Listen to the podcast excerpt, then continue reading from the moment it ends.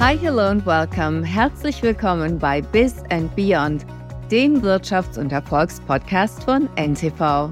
Wir sprechen mit spannenden Persönlichkeiten unter anderem über ihr Business, ihren Erfolg und den Weg dahin. Und wir, das sind Sandra Navidi in New York und Ulrich Reitz in Köln. Seit mehr als drei Jahren verantwortet er die Produktentwicklung des deutschen Softwareriesen SAP, ist gerade mal 38 Jahre alt im Vorstand und gilt als das Mastermind, das SAP die Zukunft sichern und hin zu neuen Erfolgen führen soll. Wir kennen uns aus Davos vom Weltwirtschaftsforum und seitdem duzen wir uns. Herzlich willkommen, Thomas Saueressig. Hallo Thomas, du bist 38, ähm, hast um die 36.000 Mitarbeiter in deinem Bereich. Kann man sich auf Erfolg programmieren? das ist eine schöne Wendung, Erfolg programmieren. Ähm, ich glaube tatsächlich, man muss sich über Zeit da vorbereiten und ich glaube, so ein bisschen Überraschung auf dem Weg gehört natürlich auch dazu. Aber ja, man kann sich vorbereiten und ich glaube, das ist auch ganz wichtig, dass man auch nicht überfordert ist an der Stelle, weil das ist natürlich schon eine enorme Verantwortung, die man trägt. Nicht nur für die Mitarbeiter selbst, sondern natürlich auch für die Kunden. Wir sprechen da von über 400.000 Kunden, die von unserer Software betreut werden. Insofern, ja, muss man sich auf jeden Fall darauf vorbereiten, auf so eine Rolle. Und äh, wie hast du dich vorbereitet? Wurde dir das schon in der Kindheit vermittelt, erfolgreich zu sein, ist gut? Also ich glaube, erfolgreich äh, trainieren kann man nicht. Aber natürlich hat man Vorbilder und natürlich wird man auch von der Jugend schon geprägt. Ich meine, mein Vater und auch mein, mein Großvater war auch ein Unternehmer, war auch entsprechend äh, in, in Führungsverantwortung. Da kriegt man natürlich schon einiges mit. Aber am Ende des Tages muss man sich auch selber entwickeln. Ich hatte das große Glück, muss ich, äh, muss ich sagen, dass ich gerade bei SAP natürlich auch einen Arbeitgeber gefunden habe, wo ich meine Leidenschaft entsprechend realisieren konnte. Zusammen Business und IT zusammenzubringen, die Schnittstelle zu finden. Und das war genau mein Interessengebiet. Und deswegen hatte ich da auch, glaube ich, einen sehr guten Start eben in dann die jetzt mittlerweile 19-jährige Karriere bei SAP. Na gut, aber es gibt viele, die möchten erfolgreich sein, aber am Ende des Tages, ja, gibt es einen harten Wettbewerb. Ähm, wann hast du gespürt, dass du dich da durchsetzen kannst?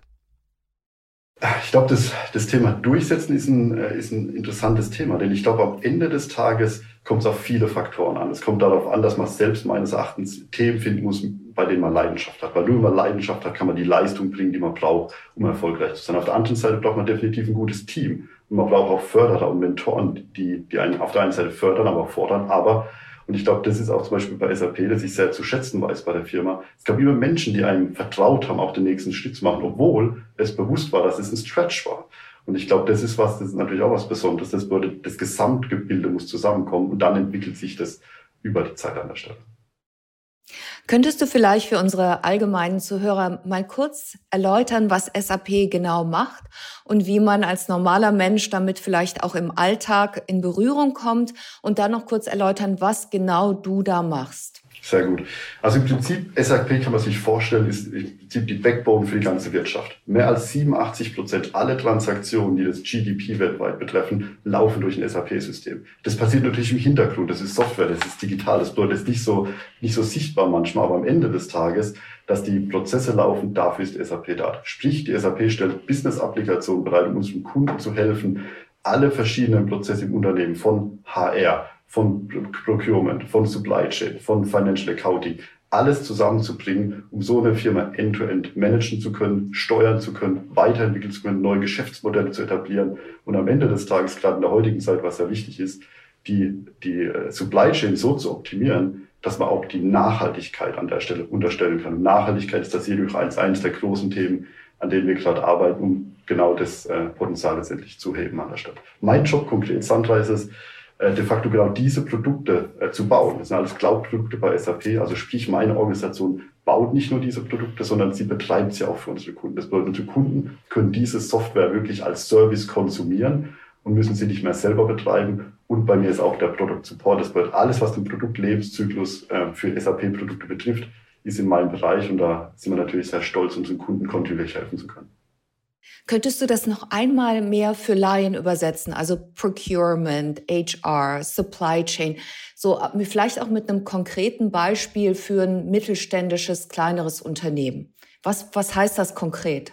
Also ein ganz konkretes Beispiel ist, äh, wenn zum Beispiel ein mittelständisches Unternehmen sagt, ah, ich möchte mich vergrößern, ich möchte jetzt in verschiedene andere Länder expandieren. Das bedeutet natürlich, ich muss Mitarbeiter einstellen in den verschiedenen Ländern. Die muss ich auch bezahlen in der, in der Payroll. Ich muss auch die Abrechnung entsprechend machen. Und natürlich auch in den verschiedenen Ländern muss ich alle Gesetzgebung und steuerrechten äh, Richtlinien erfüllen. Und dafür gibt es zum Beispiel die SAP-Software, die auf der einen Seite beispielsweise die Mitarbeiter rekrutiert und, und äh, verwaltet, auf der anderen Seite die Bezahlung der Mitarbeiter sicherstellt, mit den rechtlichen Gegebenheiten, aber eben beispielsweise auch dann das Steuerwesen äh, in dem verschiedenen Land mit abbildet. Das bedeutet, wenn man wachsen will, ist SAP genau die Grundlage, um weltweit entsprechend skalieren zu können.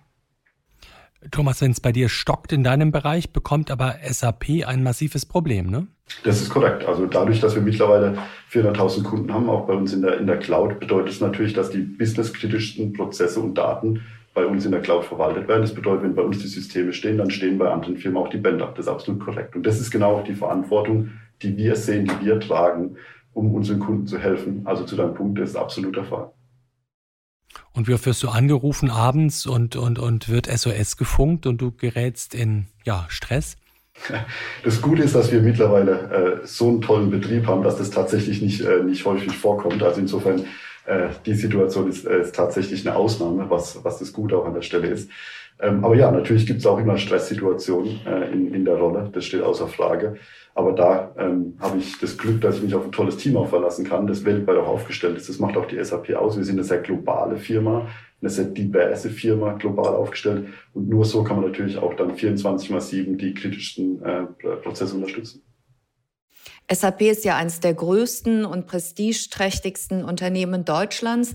Wenn du sagst global, wie viel Prozent vom Marktanteil hat, hat SAP? Ähm, wer ist euer größter Konkurrent und wie viel meint ihr, dass ihr da noch wachsen könnt?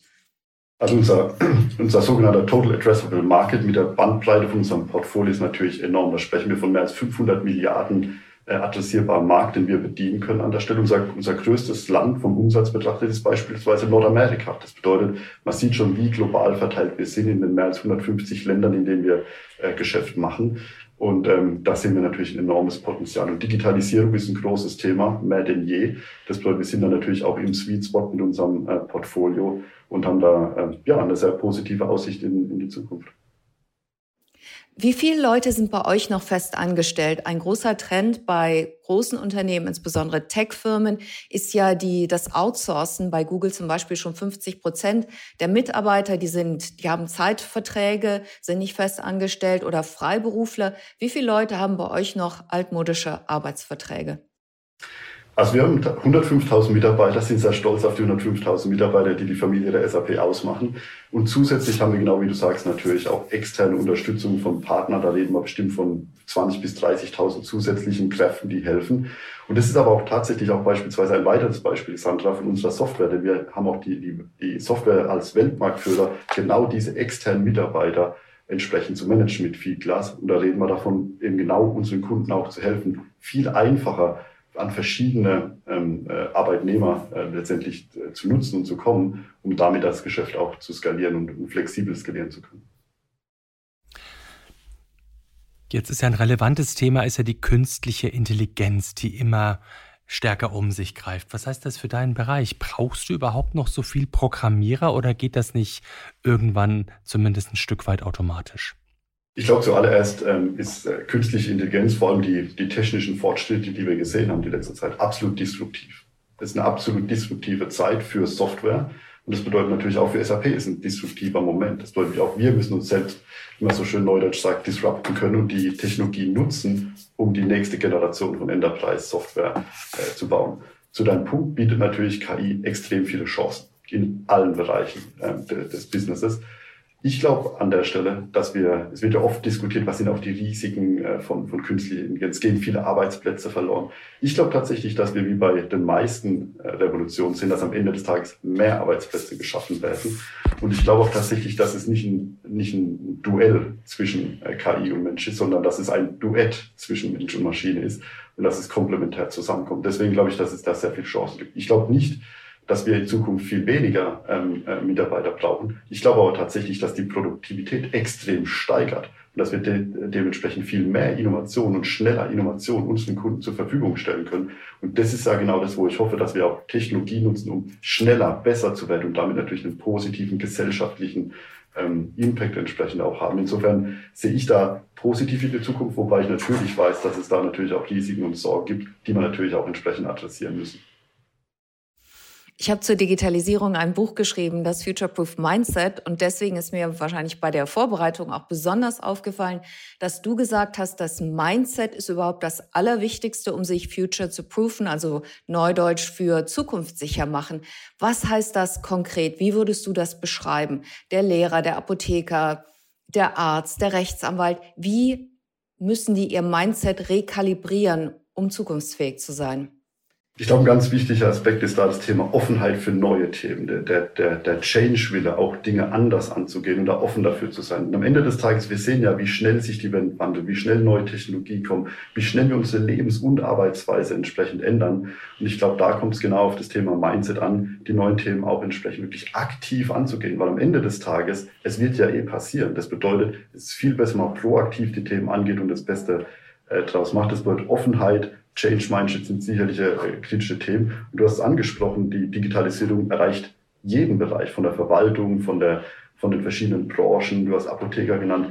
Und ich glaube, da gibt es so viel, was wir noch mehr tun können, gerade in Deutschland, ehrlich gesagt, wo wir auch ein enormes Potenzial hätten. Äh, und ich glaube, da kann uns die Digitalisierung enorm helfen, ehrlich gesagt, vieles zu vereinfachen und zu beschleunigen, was momentan doch noch manchmal bürokratisch ist und doch noch ein paar mehr Wege aufs Amt benötigt, die man eigentlich wahrscheinlich nicht bräuchte.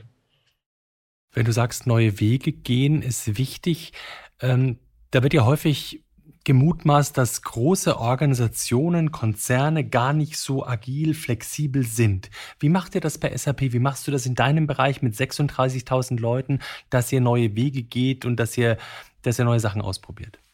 Das ist ein sehr interessanter Punkt, denn gerade bei großen Firmen, da gibt es auch das, äh, das Thema Innovators Dilemma. Gerade wenn man Weltmarktführer ist, wie schafft man, dass man kontinuierlich sich selbst entsprechend auch disrupten kann und die nächste Innovationsstufe gewinnen kann. Und ich glaube, deswegen zu deinem Punkt ist es unglaublich wichtig an der Stelle, so eine Kultur zu etablieren, auch neue Dinge auszuprobieren, bewusst Risiken einzugehen, bewusst Fehler zuzulassen, aus Fehlern zu lernen und auch ein kontinuierliches Lernen als kulturellen Aspekt zu sehen. Und dass man, wenn man beispielsweise auch Fehler macht, die jeder macht, oder machen muss, wenn man entsprechend wirklich innovativ sein will, dass man daraus den positiven Lernaspekt in den Vordergrund stellt und entsprechend äh, die Wege geht. Und das ist eine Kultur, die wir bei SAP aufbauen wollen, damit man natürlich auch in jedem Bereich die Möglichkeit hat, einfach neue Dinge auszuprobieren. Man muss natürlich auch den Mitarbeitern den Freiraum geben, neue Dinge probieren zu können.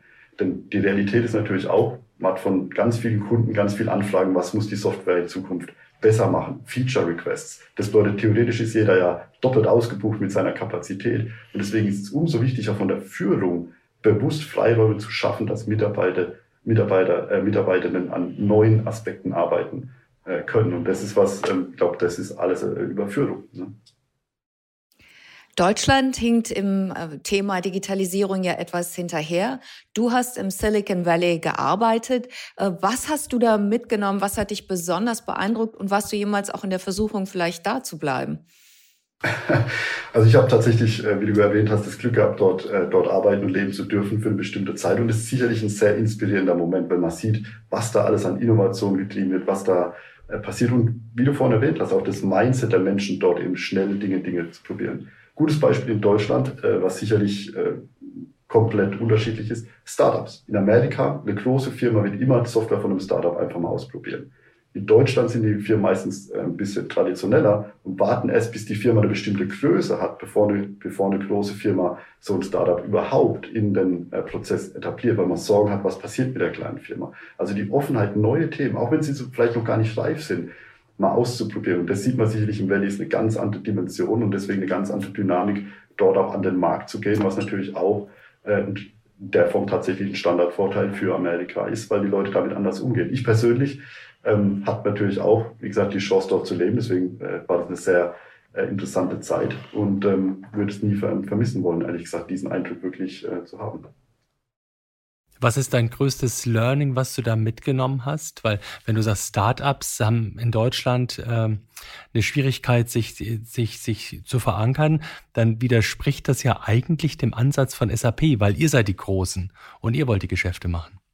Ich glaube, das Spannende ist sogar, dass gerade die SAP ja bewusst Startups unterstützt, weil wir brauchen ja ein größeres Ökosystem, gerade in Deutschland. Deswegen wir investieren in Startups, wir unterstützen Startups mit unseren Beziehungen, damit sie die Chance hab, äh, haben zu wachsen. Und das ist für uns extrem wichtig. Ich würde mich freuen, ehrlich gesagt, hätten wir mehr Tech-Companies in Deutschland und Europa. Ich glaube, wir brauchen mehr Tech-Companies in Deutschland und Europa. wir müssen da viel mehr machen. Gerade wenn man sich geopolitisch die Situation anschaut zwischen zwischen Amerika oder auch äh, China und Europa in der, in, in dazwischen, da muss man sagen, Mensch, da müsste mehr passieren. Wir haben über KI gesprochen. Wenn ihr euch einfach die Statistik über die KI-Patente anschaut zwischen USA, Europa und China, wird sehr klar, wo wir da stehen. Wird sehr klar, wie viel schneller wir äh, äh, entsprechend Gas geben müssen. Und dann vergessen wir momentan meistens sogar noch Indien, die natürlich auch extrem schnell wachsen sind und enormes Potenzial haben. Und in dem Konstrukt, glaube ich, ist es umso wichtiger, dass wir in Deutschland starke Unternehmen bekommen, mehr starke Unternehmen bekommen in allen Bereichen. Das bedeutet, die SAP freut sich sehr, wenn mehr Startups entsprechend sind und unsere Portfolio auch erweitern. Denn die SAP kann gar nicht alles selbst machen. Gerade die letzten vier Jahre haben wir sehr stark äh, daran gearbeitet, dass die SAP sich öffnet, mehr Partner entsprechend äh, nutzt äh, und damit unseren Kunden gemeinschaftlich ein viel besseres Portfolio und Mehrwert liefern zu können an der Stelle. Also ich glaube, das ist ein ganz wichtiger Aspekt für uns auch als Gesellschaft. Um das Abstrakte nochmal runterzubrechen, wenn ich jetzt Lehrer bin oder Handwerker auch, ich habe einen kleinen Betrieb, sagt, du musst innovativ denken, du musst dein Mindset disrupten. Was heißt das konkret? Wie mache ich das? Zeitung lesen, Regierungswebseiten lesen. Habt ihr was, was ihr, wie ihr Leute unterrichtet oder wie man sich da weiterbilden kann. Für die meisten Leute ist es immer noch, okay, das Konzept verstehe ich, aber was mache ich denn jetzt konkret? Ich glaube, der erste Punkt ist, lesen ist schon mal gut. Ich glaube, ausprobieren ist noch besser. Also wirklich Dinge, neue Dinge einfach mal ausprobieren. Und du hast von Lehrern gesprochen. Ich glaube, gerade das Bildungssystem in Deutschland ist extrem verkrustet und veraltet an der Stelle, weil es geht ja auch beispielsweise nicht nur darum, Bücher auf einem, auf einem, auf einem iPad äh, beispielsweise bereitzustellen, das ist gar nicht, was Digitalisierung bedeutet, sondern wirklich anders Digitalisierung wahrzunehmen. Und gerade wenn man sich auch überlegt, wie, wie, wie Jugendliche und Kinder mittlerweile groß werden mit der Technologie, da geht es auch nicht darum, dass ein Kind lernen muss, wie, wie, wie ein Smartphone funktioniert. Also ich habe zwei kleine Kinder, die können in einem sehr jungen Alter schon das Smartphone bedienen. Es geht viel mehr darum, auch andere Skills zu vermitteln, nämlich die Sensitivität, was passiert mit den Daten, wenn ich beispielsweise auf Social Media bin, wie gehe ich damit um, was passiert damit perspektivisch in der Zukunft. Und da, glaube ich, sollten wir natürlich auch einen anderen Beitrag äh, leisten und auch die, die, die Bildung leisten, dass es eben nicht geht, den technischen, digitalen Skill zu vermitteln, wie ich es beispielsweise im Smartphone bediene, sondern ganz im Gegenteil, das können die eh, das lernen die eh, sondern was mache ich damit, was bedeutet das, wie gehe ich mit den Daten um. Und ich glaube, da haben wir einen großen äh, Gap noch in, der, in, der, in dem Bildungssystem. Und da, glaube ich, müssen wir definitiv ähm, mehr machen, um perspektivisch auch da vorne zu bleiben. Und wir haben es gerade gesprochen, Uli, du hast gefragt, wird KI vielleicht Jobs äh, redundant machen? Ja, es wird Jobs geben, die natürlich redundant werden in der Zukunft. Deswegen ist es umso wichtiger, mehr Leute auszubilden, weiterzubilden, mitzunehmen, dass sie auch die neuen Jobs entsprechend äh, annehmen können und entsprechend da auch gesellschaftlich in die Zukunft zusammengehen können. Und ich glaube, das ist ein Auftrag, den wir alle haben an der Stelle. Und da kommt es zu deinem Punkt auch wieder das Thema Offenheit. Aktiv Dinge auch auszuprobieren und anzunehmen. Und ich glaube, da müssen wir definitiv in, in Deutschland mehr machen, denn wir sind Hochlohnland, wir dürfen es nicht vergessen. Und wenn wir auch in den nächsten 50 bis 70 Jahren in der Weltspitze vom GDP sein wollen, dann müssen wir gucken, was ist unsere Rolle als Deutschland? Wie entwickelt sich das, wenn man sich das alles bewusst macht? Und ich glaube, den Schuss haben wir haben noch nicht alle gehört, dass wir deswegen da entsprechend sehr schnell Gas geben müssen. Jetzt hast du Mitarbeiter überall auf der Welt, auch in Indien beispielsweise. Da ist die Kultur nochmal eine andere. Ist es überhaupt wichtig, dass ihr in Deutschland so stark seid oder kannst du es dann nicht nach Indien verlagern, weil dort die Fehlerkultur, die Innovationsneugier eine ganz andere ist? Ich glaube, das Spannende ist, ist, das ist genau die Stärke der SAP, dass wir so global sind und dass wir die Kultur, von der wir sprechen, ist eine globale Kultur. Das bedeutet, wir nutzen die verschiedenen Aspekte und bringen das zusammen. Und ich glaube, das ist genau die Stärke dieser, dieser wirklich globale Footprint, den wir haben. Und das ist auch genau der Grund, warum wir auch global entsprechend als Firma äh, wachsen und auch von den verschiedenen Bereichen die, die besten Aspekte äh, mitnehmen. Und ich persönlich finde es extrem bereichernd, in einem sehr diversen Team zu arbeiten. Bei mir in meinem eigenen Leadership-Team sind 50 Prozent äh, Frauenanteil, aber nicht äh, wegen der Quote, sondern weil das einfach die Besten der Besten waren für die Rolle. Und auf der anderen Seite, die Hälfte davon lebt in den USA, die andere Hälfte lebt davon in, in, in Deutschland. Also man sieht, wie global Teams sind und das bereichert einen, das entwickelt einen. Und ich glaube, wir als Firma könnten nicht so erfolgreich sein ohne diese diversen Teams. Und deswegen glaube ich, ist es eine extreme Stärke der SAP, auch beispielsweise, dass eben die Entscheidungen nicht nur von Waldorf getroffen werden, sondern tatsächlich unser, unser Senior Executive Team komplett weltweit verteilt ist und auch die Entscheidung weltweit entsprechend distributiert ist. Auch in digitalen Zeiten sind ja physische Kontakte wichtig. Wie oft reist du äh, zu deinen verschiedenen Einheiten, damit die dich auch mal wirklich erleben und anfassen können? Also ich persönlich bin ein extremer äh, Fan von persönlichen Treffen. Ab dieses Jahr nach Covid habe ich äh, tatsächlich über zehn Entwicklungsstandorte weltweit persönlich getroffen, Kick-off-Meetings gemacht, die Mitarbeiter zusammengebracht, weil ich absolut glaube, dass, dass es einfach unersetzbar ist, den, den menschlichen Kontakt zusammen zu haben, die Zusammenarbeit, auch für die Innovation, zusammen an einem Whiteboard zu stehen, zusammen Ideen zu entwickeln. Und da bin ich tatsächlich ein, äh, extrem in dem Glauben, dass das in Person definitiv effizienter ist als virtuell. Und ich glaube, das ist auch was, was wir alle auch jetzt lernen nach Covid, äh, dass man da entsprechend genau diesen persönlichen Austausch extrem forcieren muss, um, um weiterhin diese, diese Innovationskraft äh, fortzuführen.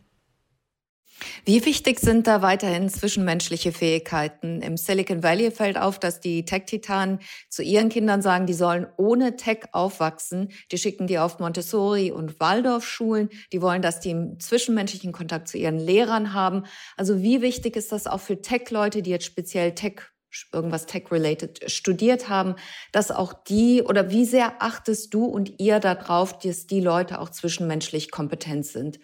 Also ich glaube, der Erfolg in der, heute, jetzt schon, aber auch in der Zukunft ist umso mehr in den zwischenmenschlichen Beziehungen und wie ich zusammenarbeite. Empathie ist ein ganz großes Stichwort und wie ich am Ende des Tages dadurch auch eine andere Zusammenarbeit habe. Also Stand heute würde ich schon sehen, ist das ein Erfolgskriterium und ich glaube, das wird umso wichtiger. Ich glaube, das Philosophische dahinter ist eher, dass das Thema Wissen eine andere Bedeutung bekommt. Auch das Schulsystem, um darauf zurückzukommen, basiert sehr auf Wissen vermitteln, Themen auswendig lernen, Datenpunkte zu wissen am Ende des Tages, wir haben alle, alles Wissen der Welt im Zugriff. Also wenn ich online gehe, kriege ich quasi zu jeder Frage, die ihr euch vorstellen kann, eine halbwegs vernünftige Antwort, auch in der richtigen Qualität. Das Wissen allein ist nicht mehr das Thema. Ich kann schnell viel lernen. Jeder hat diese Gabe.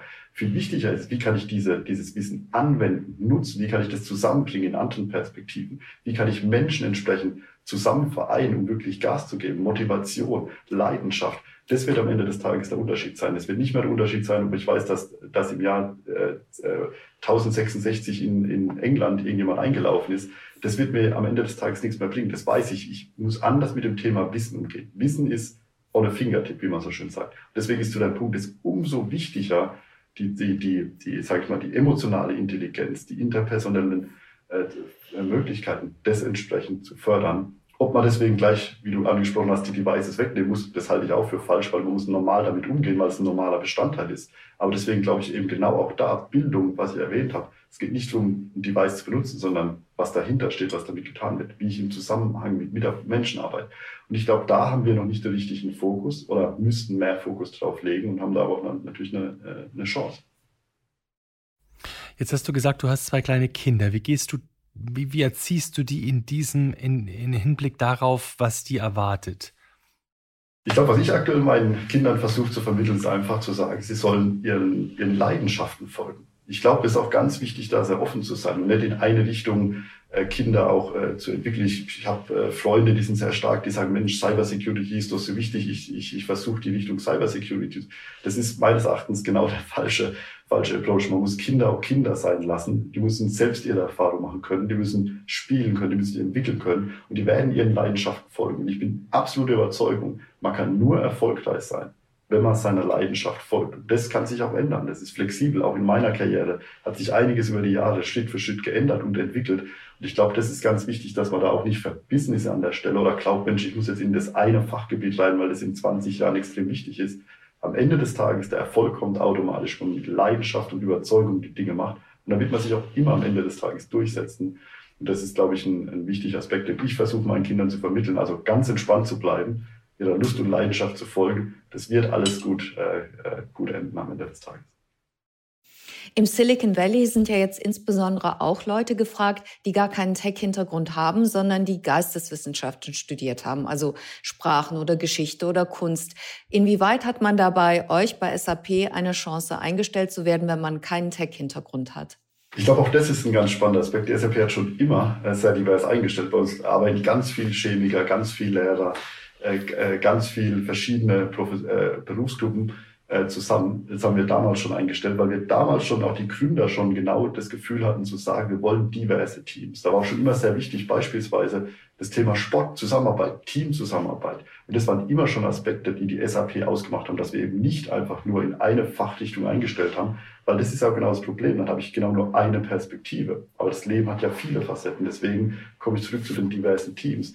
Und da ist es extrem essentiell per se, verschiedenste Fachgebiete einzustellen, aber eben auch zu dem Punkt von vorhin, auf die Attitüde der Menschen, wie, wie teamfähig sind. Und da ist natürlich Sport bei, äh, beispielsweise sehr gute Ankerpunkte zu sehen, wenn jemand im Team, wie er im Team agiert. Weil am Ende des Tages, auch, auch ich persönlich, ich bin ja nur erfolgreich über das Team. Das Team muss erfolgreich sein an der Stelle. Und jeder, der einen anderen äh, Ansatz hat, bin ich überzeugt, wird nicht erfolgreich sein. Es geht um das Team.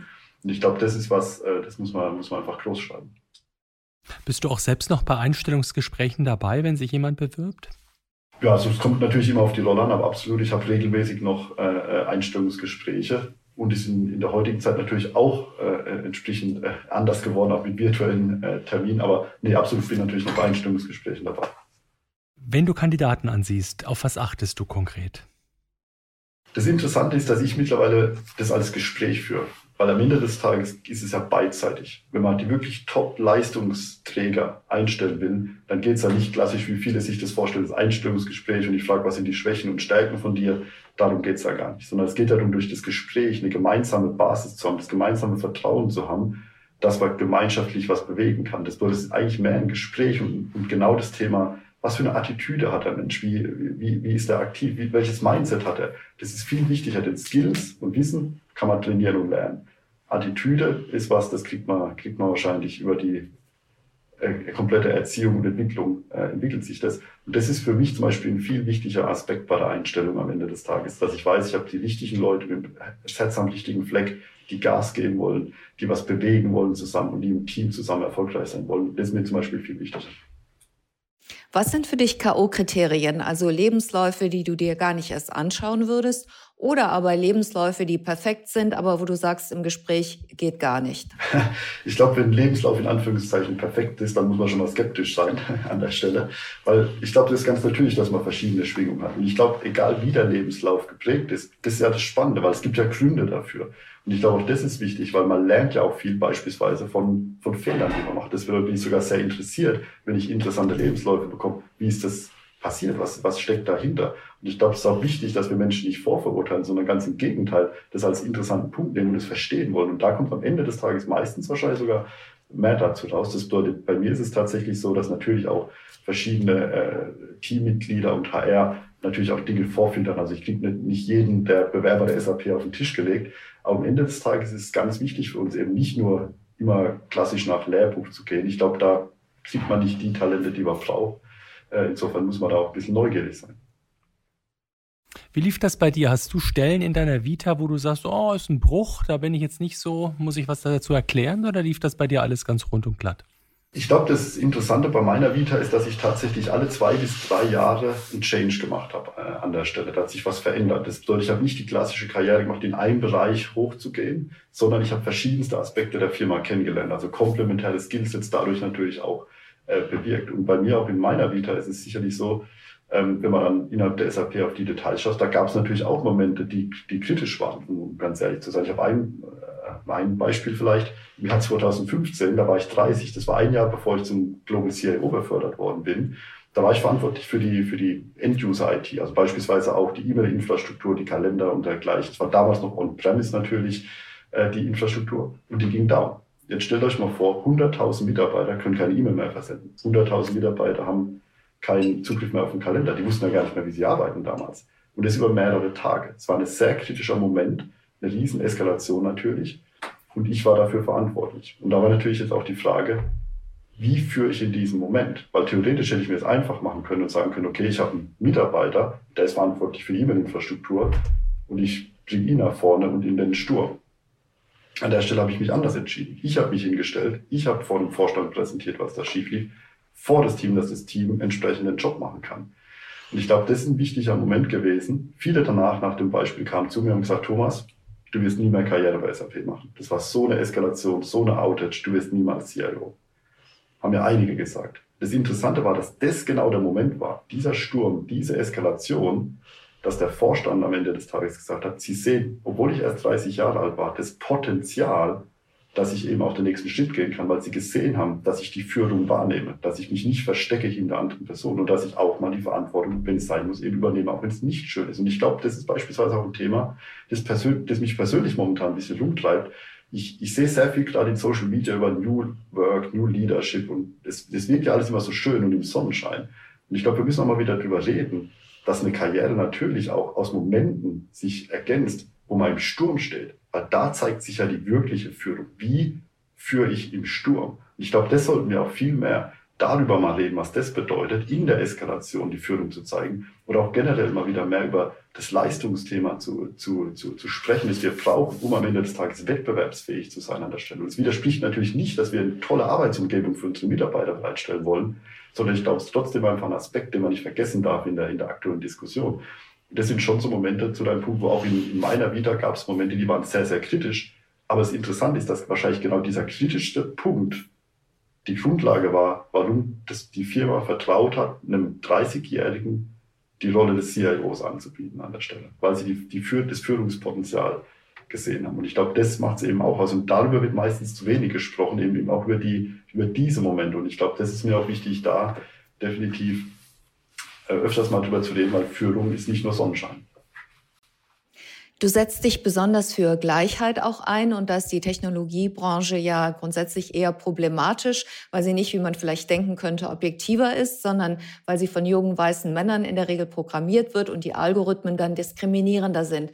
Meine Frage, was machst du oder das Unternehmen, um diese diskriminierende, inhärente, innenwohnende Gleich Ungleichheit zu verhindern? Und wie groß ist bei euch der Frauenanteil? Und hat man vielleicht sogar, wenn man sich als Frau bei euch bewirbt, bessere Chancen, weil wir eben weniger vertreten sind in den STEM-Bereichen?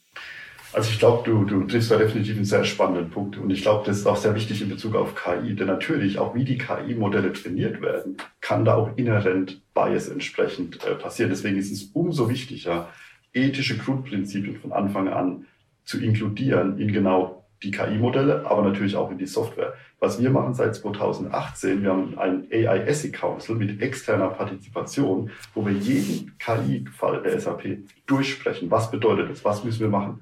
Und nur dann, wenn auch die externen Teilnehmer und der EAS-Account zustimmen, wird an diesem KI-Modell gearbeitet. Das wollen wir versuchen von Anfang an, noch bevor überhaupt programmiert wird, bevor ein Modell entwickelt wird, genau über diese Themen zu sprechen und zu etablieren. Seit 2022 hat jeder SAP-Mitarbeiter weltweit die AI äh, unterschrieben und teilgenommen, weil wir jeden Mitarbeiter aware machen, was das bedeutet. Das bedeutet, das Thema Bias, Diskriminierung ist ein extrem wichtiger Aspekt und ich sehe uns in der Verantwortung als Softwarehersteller, Software zu produzieren, die natürlich komplett A, bias-free ist, aber B, Unternehmen auch hilft, bias-free entsprechend einzustellen. Ich habe von HR-Software gesprochen. Da sprechen wir natürlich genau von Jobbeschreibungen, von Einstellungsprozessen. Und da wollen wir natürlich gerade mit KI unterstützen, dass beispielsweise auch eine Job Description geschrieben wird in einer Art und Weise, dass jeder sich entsprechend interessiert für die Rolle. Und das ist ganz interessant, also auch psychologisch betrachtet, dass bestimmte Wörter allein schon bestimmte unterschiedliche äh, Bewerberverhalten projizieren.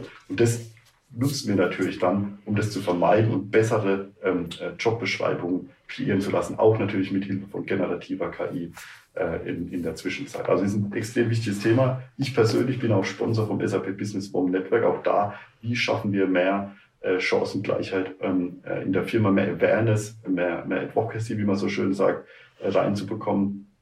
Und ich glaube, SAP hat ist eine der wenigen Firmen, die auch ein äh, Diversity Inclusion Report jedes Jahr als veröffentlicht, um auch ganz transparent darüber zu sprechen, wo sind wir, welche Ziele haben wir, wo entwickeln wir uns, weil die Transparenz allein ist wichtig.